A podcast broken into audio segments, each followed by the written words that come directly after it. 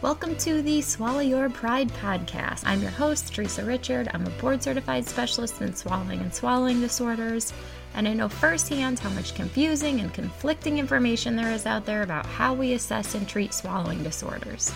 This podcast is all about bringing everyone together, getting on the same page, being open to new ideas, and using evidence based treatment strategies for our patients with dysphagia. So let's get into it. Just a quick disclaimer that all statements and opinions expressed in this episode do not reflect on the organizations associated with the speakers and are their own opinions solely. This is episode 81 of the Swallow Your Pride podcast, and today's guest is Christina Kang. She is an SLP and singing voice specialist in the Department of Otorhinolaryngology at Mayo Clinic in Arizona. She's an instructor of speech pathology in the Mayo Clinic College of Medicine Christina lectures domestically and internationally on topics involving voice and swallowing disorders. She conducts research in chronic cough, muscle tension dysphagia, and use of alternative medicine for treatment of muscle tension dysphonia. She received her Master's of Music degree from the University of Connecticut, Master's of Science degree in Communication Science and Disorders from Massachusetts General Hospital Institute of Health Professions, she received training in voice disorders at Mass General Hospital Voice Center and completed her clinical fellowship at the University of Kentucky Clinical Voice Center. Christina is a classically trained mezzo soprano and an expert vocal instructor. She's also a yogi and an artist, and she had some beautiful paintings in the background when I was interviewing her. So, hope you guys love this episode. Hello, everybody. Welcome back. I just wanted to share with you that through the end of this month, so through the end of March, uh, we have that MedBridge promo going on again. So if you join MedBridge, go to medbridgeeducation.com forward slash SYP. Uh, you can join MedBridge and be upgraded to their premium plan for free. So it's $95 for one full calendar year. And with MedBridge, you get access to lots and lots and lots of recorded webinar CEUs. So I'm not sure the exact amount, I'm not going to say unlimited because I know I used to say that and that's that's misleading. So I don't want to say that. But there's lots and lots and lots in there. And there's lots for dysphagia, there's for voice, there's cognitive communication aphasia, so all different areas of medical speech pathology that we all work with. So, um, aside from the plethora of ASHA CEUs that you are able to get through their website, they also have patient handouts. They also have a patient portal where the patient actually gets a login and they can go in and look at the exercises that you've chosen for them to do with some video demos. And it's really a great interactive patient experience. And there is also a mobile app. So I know sometimes I like to put on one or two of these in the background when I'm driving between seeing all my patients. So this deal is going on through the end of March. So if you use that promo code SYP or if you go to medbridgeeducation.com forward slash SYP, you will be upgraded to the premium plan, which includes all these features for only $95 for one full calendar year. When you do use the promo code SYP, I do get a small commission that goes back into keeping this podcast running beautifully. So, um, hope you guys take advantage of that. Additionally, I wanted to tell you about Walt Fritz's Foundations in Myofascial Release seminar for neck, voice, and swallowing disorders. I actually do mention this a little bit in this episode with Christina, but Walt works from a strong evidence based and unique patient centered approach to evaluation and treatment. His seminars have been well received in the US and afar. He introduces a manual therapy style of engagement to therapists with no experience in manual therapy as well as seasoned pros. The introductory seminar covers a range of areas and techniques with value for both the SL for the SLP working with swallowing, voice, both dysfunctional as well as performance voice, and a range of issues such as globus and breath issues. So, if you're interested in signing up for one of his seminars, you can enter the code Swallow Your Pride, all one word, at checkout for a 10% discount from his website, www.waltfritz.com. And that is an affiliate link. So I do get a small commission of that that goes back into keeping this wonderful podcast running for all of you. So without further ado, I hope you guys love this episode with Christina. Hello, Christina. Hi, good morning. How are you? I'm very good. Thank you for having me on the podcast. Thank you so much for joining us. All right. So tell everybody a little bit about yourself. Sure.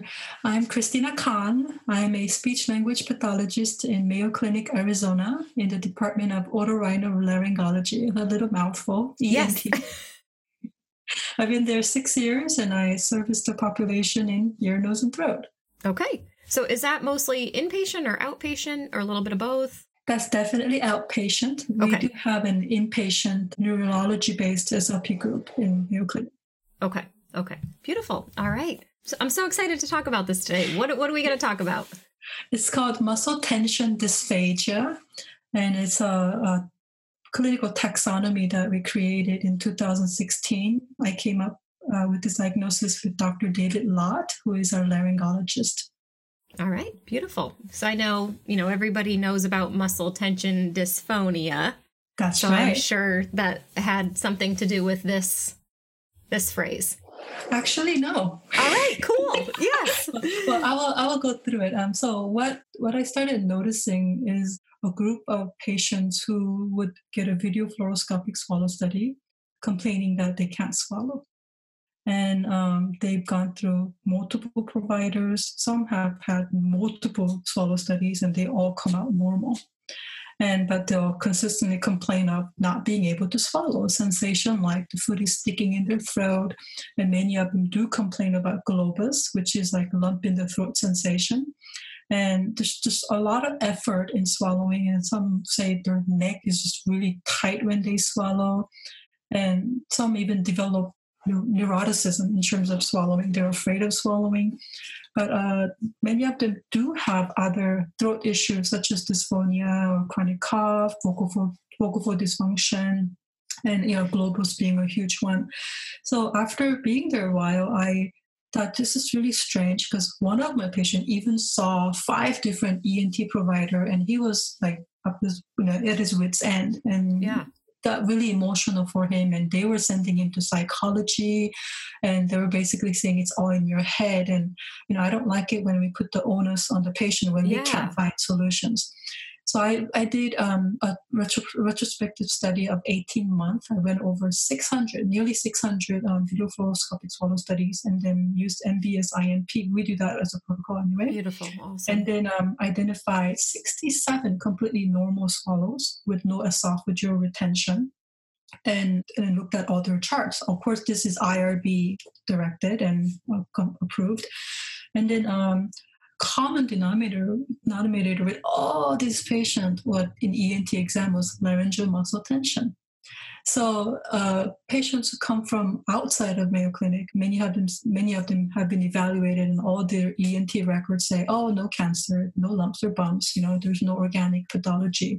So it must be in your head. That's just really discerning. It's, Yeah. You know, it's just really sad. And when I looked at the exams, except for one person, they had all this supraglottic tension. What I mean by that is the above the vocal folds, you know, the ventricular folds are just squeezing in mediolaterally. It could be circumferential, like completely blocked up like a purse string. And they're doing this with phonation. And um, even when they're not phonating, many of them you know, show the signs of vocal cord dysfunction with the um, vocal folds twitching at rest breathing greater than 20%. And um, a lot of them are coughers and a great, great, uh, more than 50% of them also showed uh, signs of what we call laryngopharyngeal reflux. Yep. But since we can't prove that, we just call it non-specific laryngeal inflammation.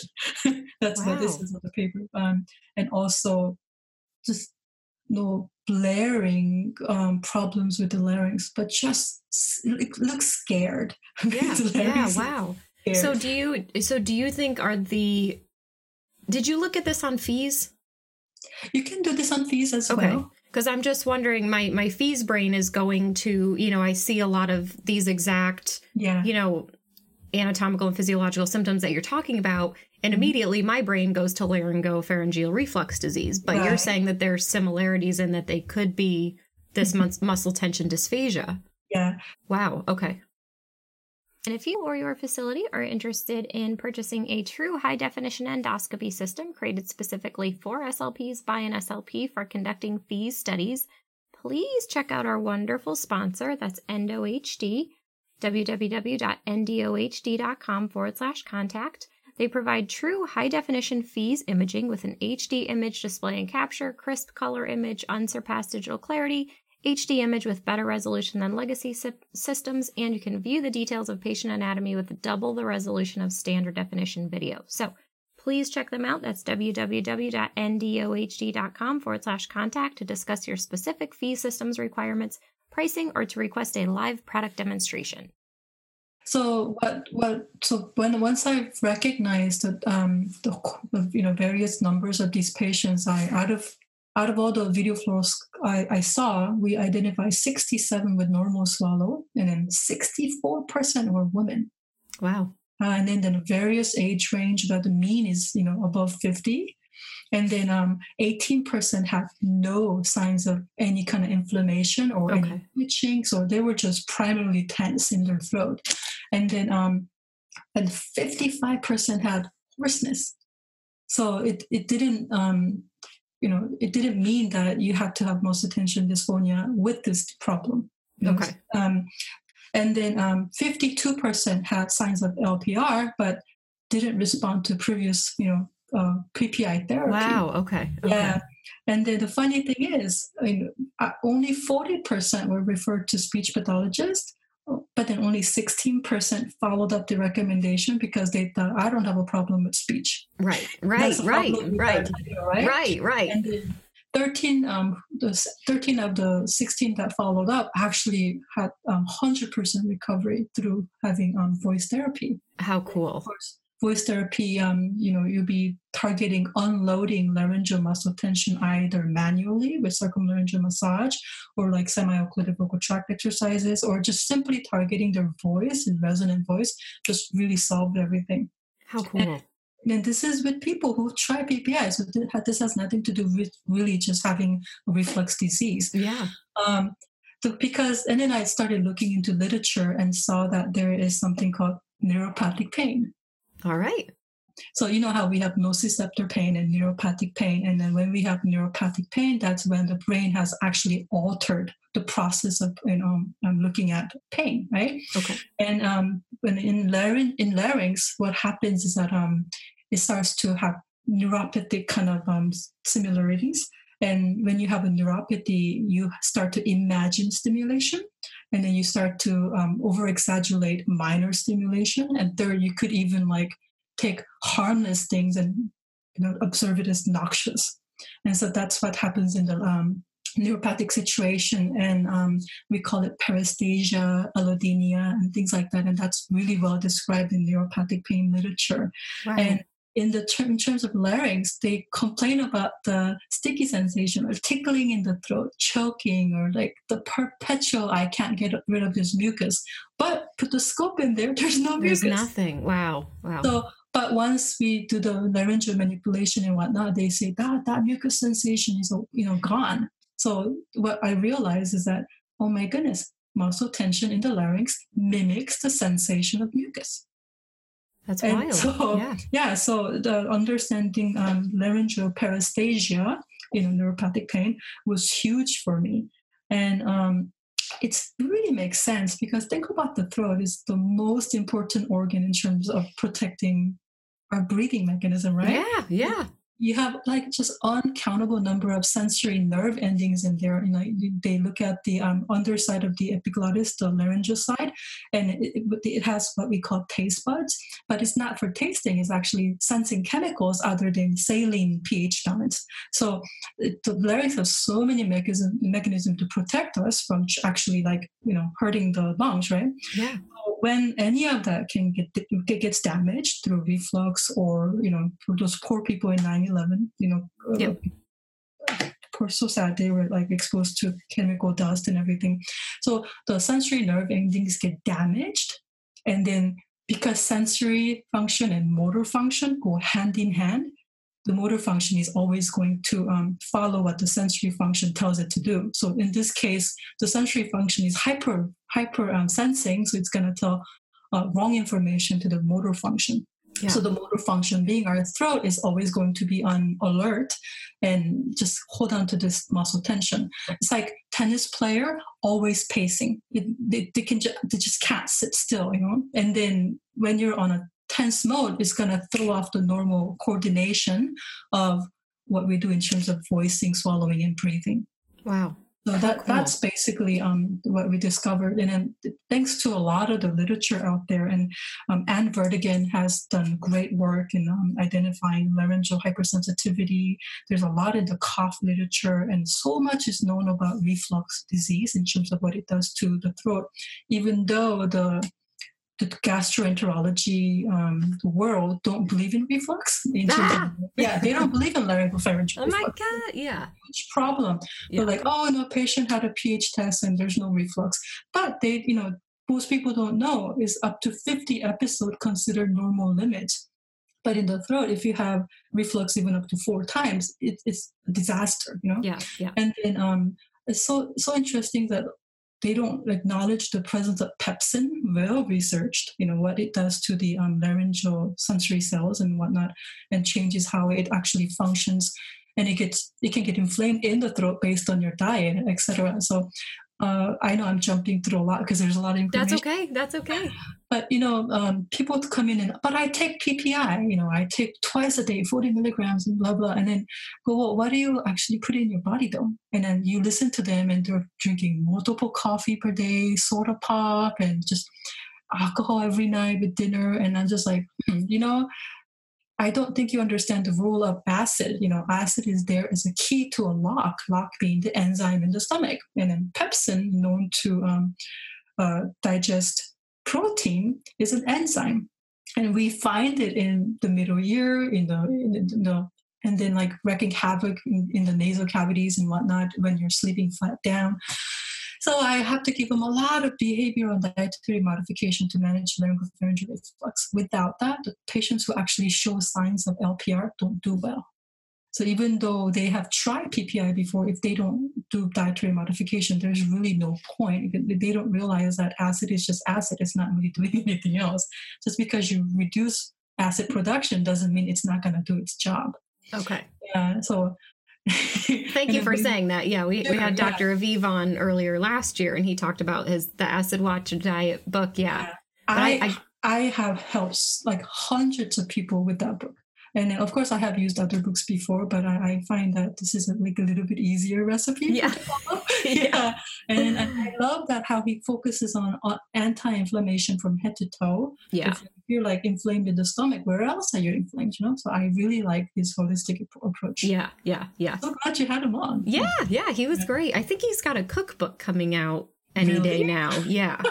I don't okay. know if I was supposed to say that or not, but That's I did. Okay. But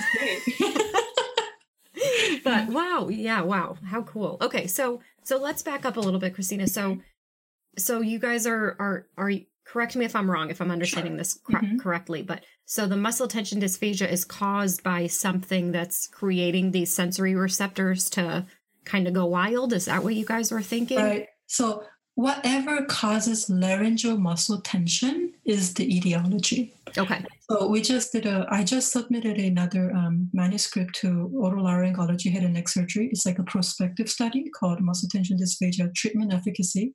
I hope we get beautiful. yes, we hope you do too. Yay! but, but um, with this study, because in the because in the retrospective study we realized the absence of like gastroenterology proven um, denial of any gastro etiology.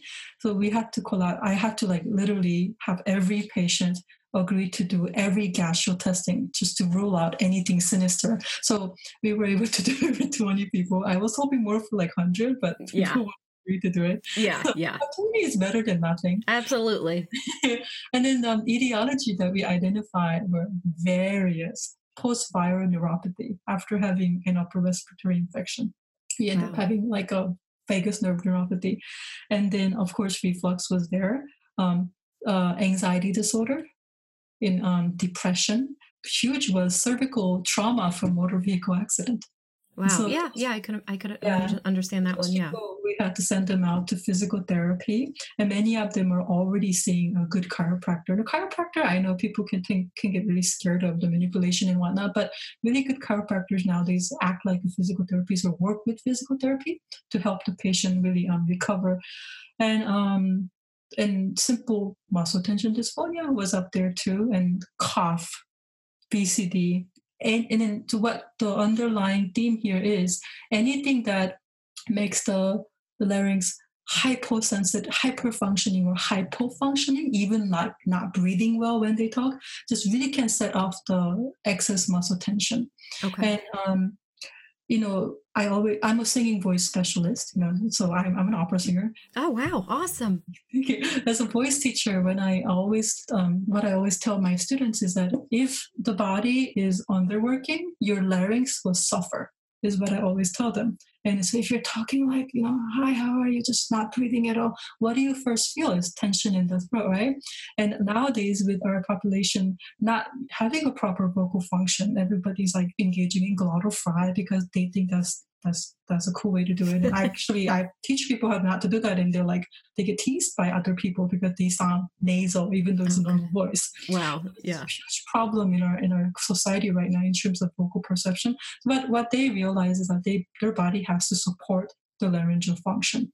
So that was up there too. So what's important is there's primary muscle tension dysphagia and there's secondary muscle tension dysphagia. The secondary, just like you know, primary and secondary muscle tension dysphonia, you know, Kitty Verdolini came up with that diagnosis book, right? I forgot what it's called. um, anyway, uh, so when there's no organic pathology in the larynx to attribute to, then it's obviously to primary. And um, it's just amazing because you're looking at individual people and understanding why they're holding tension. And um, I personally don't believe in isolated muscle tension. When I see people with like a lot of neck tension and looking at head to toe Alexander technique, and I and I have them be aware of where else they're holding tension. A lot of times it's because they're hurting somewhere else, or or just I have had a patient who couldn't say what she wanted to say in an abusive relationship. And so she was holding a lot of tension here. And like, how many people go to funeral and actually have a normal voice, right? Right, right, right. The larynx, we know, is a barometer for emotional, mental, physical stress. And so you really have to look at each person individually. You know, I know I know in Western medicine we like to group people into majority. This helps in clinical studies and whatnot. But really, what if you don't fit in that? Yeah. And then are you going to be just ruled out and not be not be taken care of? So with this um, new diagnosis, people who weren't getting answers before or getting no help, at least were being offered individualized treatment plan. And you know, I say if you can get to at least eighty percent relief, that's success. Yeah, absolutely. Yeah, and then of course there's a lot to be done in terms of educating the patient so they you know take over the the treatment they become a therapist for their own body. And a lot of times they are, they finish the therapy and they go, wow, I it this is so much more than just fixing my throat. It really changed me as a person, and I and that's really um, scary. Yeah, yeah. I hope it was for good. yes, yes. Yeah. But I mean, but think about the impact you're having on these patients' lives, Christina. I mean, that's what I just love about our field. I mean, yeah. It, sometimes we get so caught up in the day to day, but we really have really cool jobs that are really yeah. impactful. So yeah. awesome. And um, I, I, there's just so much information on this. So the paper that was published is called Muscle Tension Dysphagia Symptomology and Theoretical Framework. It was in otolaryngology head and neck surgery, June 2016. And um, that paper, I mean, I was reading it again this morning just so I, be, I can prep, but there's so much in there. Yeah. I think the best thing is to just read it. Oh, beautiful, beautiful. We, we yeah. can tell people to do that. Yes, absolutely. and hopefully the, the prospective study gets published. Yeah, yeah. Interesting. But um, I think if, if this is a pretty interesting diagnosis in that if you know the swallow study is normal, I mean, with FEES, yes, you can look at a swallow function that way, but uh, I, I prefer to do video fluoro because I get to see it from mouth all the way down, even do a sweep in the esophagus. Because a lot of times, if you have a esophageal retention, people will point to their throat yeah. as you know place of um, discomfort, and mean, that when that happens, GI of course, and I yeah. have I have helped patients who have esophageal cancer. Yeah, and, you know if they did video fluoro if you didn't do a sweep down and didn't see, you know, if you didn't identify retention and you couldn't refer, then how much longer would they have had, have had that symptom? Yeah. So that's our, our job is really, really important. I know a lot of um, radiologists don't want to do a sweep, but I really insist on it. And I have to show them the paper and give them clinical case studies and then, then they'll do it. But good, beautiful. Is there is there a specific paper you provide to them? Uh, of course, my paper. Yes, excellent, excellent. Yeah. And then, or like I um I I have them um, view a uh, patient chart with me, and they, this patient we did swallow study with, and then guess what? He now has a stage four esophageal cancer, and yeah. like, okay, that is yeah. down. There's nothing wrong with that. Or if or if they insist, just you know refer them to a esophagram. That's what they like to do these days. Start off with an esophagram. Gotcha. Yeah. All right. Beautiful, Christina. Okay, so so help me think about this muscle tension dysphagia diagnosis essentially. Is there actually a dysphagia component in that they can't they cannot swallow, they're having trouble swallowing or it's just this globus tightness feeling? Like are they still able to swallow okay or is it just yeah, okay. Completely normal. Completely normal. Results, oral oropharyngeal. Yes. But yeah. what I have realized is that because they're afraid of the discomfort in swallowing in the throat, gotcha. They hesitate yeah. to swallow. Okay. So it becomes fear of swallowing. And when that happens, they just chew, chew, chew, and they won't initiate swallow. And so what I have done is I use motor learning theory, and I will have them put your hand out in front of you, and it's twisted as you swallow. So they get distracted and they can actually swallow and they're not having to persevere on the sensation of swallowing. Yeah. And it's okay, they can they can even cough right after swallowing. It, it's just something irritating in the throat for them. The sw- act of swallowing has become such a nuisance for them that the brain is on hypervigilance. Like, what are you doing? Gotcha. You know, cough and things like that. So there is no reason, no rhyme or reason why they couldn't swallow, but they go to providers saying I can't swallow. Yeah. Okay. That does make sense. So so yeah. so I I know. Do you guys work with psych? Like, do you think there is any sort of psych component to that, or you think it's more just working out the muscle tension? You have to work out the muscle tension, and I also encourage them to retrain the brain. Okay.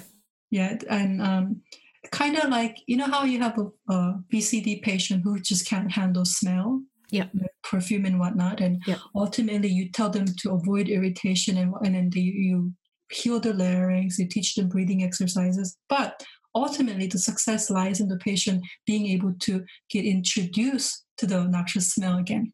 And so I myself have vocal cord dysfunction. so what I had to do was literally go to a perfume counter and then literally tell my brain, this is just perfume. There's nothing noxious about this. And then yeah. I would retrain myself into being able to tolerate smell again. Same thing happens for swallow. As you're swallowing, I tell my patients too, this is just a normal action. And you understand why you've been having these problems. So you have to retrain the brain. As you swallow, don't make a big deal of it. Do other things to distract yourself. Like we tell patients to don't get distracted when they swallow, you know, with other elderly yeah, yeah, yeah. One time I tell them, do yeah. get distracted. Yeah, yeah. yeah, and then and then little by little, little they retrain the brain to be not so hypersensitive. But it, it is neuropathy. And neuropathy, like I said, you can you can feel things with yeah. having any stimulation. Yeah. How cool. So do you guys do do you work closely with PT and do like myofascial release and things like that? Is that a sure. component of it too? Okay. Sure. Whatever it takes to help yeah. patients release that gen- general muscle tension. I like I said, not just the throat. I mean, sometimes I don't even have to work on the throat because the actually I can't because many patients don't want to be touched in the throat. Gotcha. Okay. Yeah. Yeah. But then I can approach from like I, I notice really tight upper trapezius and scalenes and like sternocleidomastoid, and I would just really work from the outside in. But if they're really like jittery type, I do have to send them out to physical therapy and then they'll address it there. If they're jittery to that point, of course they're difficult to work with. Yeah. But I do my best to educate them. Yeah. And then so that I okay, so I think people get really nervous when they don't know what's wrong. Yeah. And yeah. many of them are like, they're not anxious people to begin with, but having a problem that they just can't put a finger on makes them anxious. So they become anxious even though they're not anxious type of people, you know? Right. So do I send them to psych? Not, no, I have not sent one okay. to psych yet, but I have had people who came from psych. Okay. Okay. so yeah. yeah. Well, I think especially going through the whole gamut of testing and finding out that there's nothing wrong, exactly, quote unquote, per se on a test, but no, lady, I have this feeling like there is something Yeah. wrong. Yeah. right? And then uh, how many times have we heard of people who have gone through so many testing and when they finally get a diagnosis, they feel relieved, even though it's a detrimental diagnosis to other Right, people. right. Like like, oh, at least I know what it is. Right, right. Make a plan and attack it. Yeah. Yeah. Yeah. Oh, how cool, Christina. I love this. This is so cool. Yeah. And, and I, I know it's, it's a pretty difficult concept to, concept to grasp. So what what would help is do a swallow study, and if it's normal, and if you don't have esophageal retention, and then if it's best if they come from GI referral actually, because GI says, oh, there's nothing wrong with this patient. Yep. Yay! And Yep. then ED referral, scope the throat, nothing wrong with the throat. In a swallow study, you see the function is all intact. They may hesitate to initiate swallow, but that is that's not because it's an oral deficit. It's because they're scared to swallow. If you see that, and then do a little bit of laryngeal manipulation, do circumlaryngeal massage, you know, on the, the tongue base um, muscle tension release, and see how they feel after doing even five minutes of that. I mean, literally five minutes. A lot of times is what it takes for them to feel like, wow, I can swallow better. Wow. And then if that's the case, okay, they they could benefit from SLP intervention. Wow. How cool. All right. Thanks so much for sharing that, Christina. Oh, All right. What, what did we skip anything? What where where are we? Okay, so um, I I talked about laryngeal hyperfunction and how the sensory and motor function has an interplay, and in reaction to an aberrant sensory stimulus, the larynx becomes hyperresponsive or hyporesponsive. And um, in term in acid reflux induced laryngeal inflammation, there are they are um, me- their mechanosensitivity goes down, but their chemosensitivity goes up. This is why when they smell something, they react stronger than normal people. And um, when the, the peripheral sensory nerve injury happens in the larynx, there's neuroplastic changes, which um, the somatosensory information is distorted. And then um, it in- involves reorganiz- or reorganization of um, structures processing noxious information in the brain. So this is in the paper Jensen by translation of symptoms and signs into mechanism in neuropathic pain, pain literature in 2003. And so this explains why our patients um, really feel all aberrant sensation in the throat. And think about it though, they may be complaining of dysphonia, and then they will be sent to speech pathologist, right? Yep. Be complaining of other things like cough or breathing and they'll get to see us but if they complain of dysphagia to someone and they do a swallow study it's normal and that it ends right there Then it ends. Yeah. there lies in the problem Gotcha. so we really can help so many people and um, there's multitude of literature out there that um, shows evidence of patients improving with speech intervention even with lpr and so i think it behooves the patient to really get our help Yeah, absolutely. And then um, another thing interesting, there's something called Rome Foundation, like in Rome, Italy, but it's actually in the United States. Okay. and then um, their classification of functional uh, swallowing disorder does not involve GERD. Oh. But our study um, identified that GERD is a contributing factor. And uh, in our prospective study, too, what um, we realized is that yes, if you have GERD, and that can cause the larynx to hyperfunction, that doesn't mean that this is not muscle tension dysphagia because you can have muscle tension dysphonia with GERD too, right? Yep. Yeah. So uh, the key point here is to really listen to the patient. And what is the patient complaining of? And put aside your notion of disease presentation. I mean, yes, I have had like dysphagia specialists, but that's not dysphagia.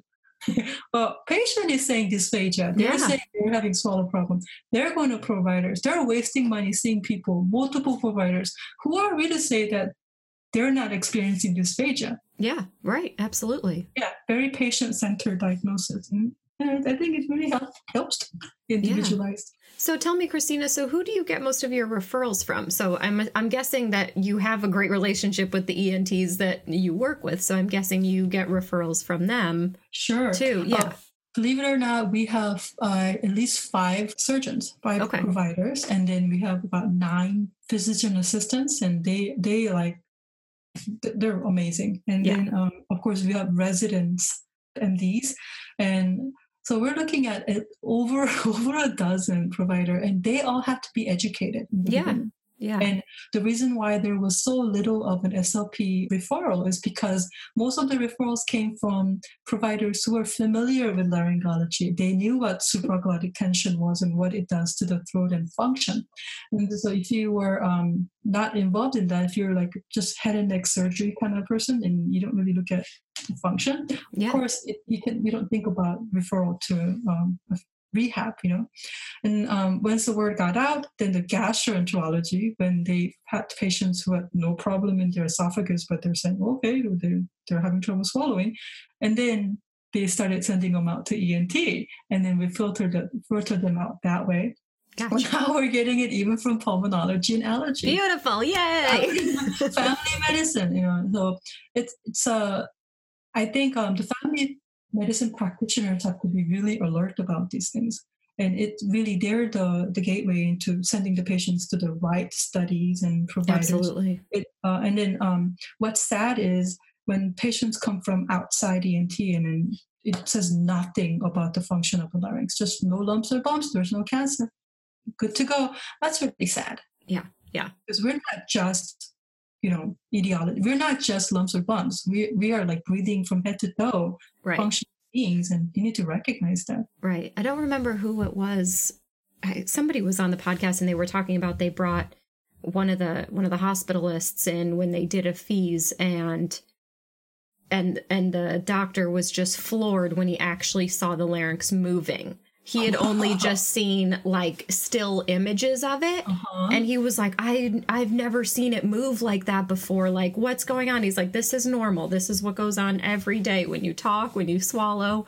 And it was like just blew his mind that someone that was working with this Uh-huh. mechanism basically had never seen it move like this you know? So it's it's mind-blowing that we think that our doctor colleagues have this information but they just might not so. Yeah, and another thing is if you if you tell people to put their hand on their throat and then swallow, and they get really freaked out when it moves up and down.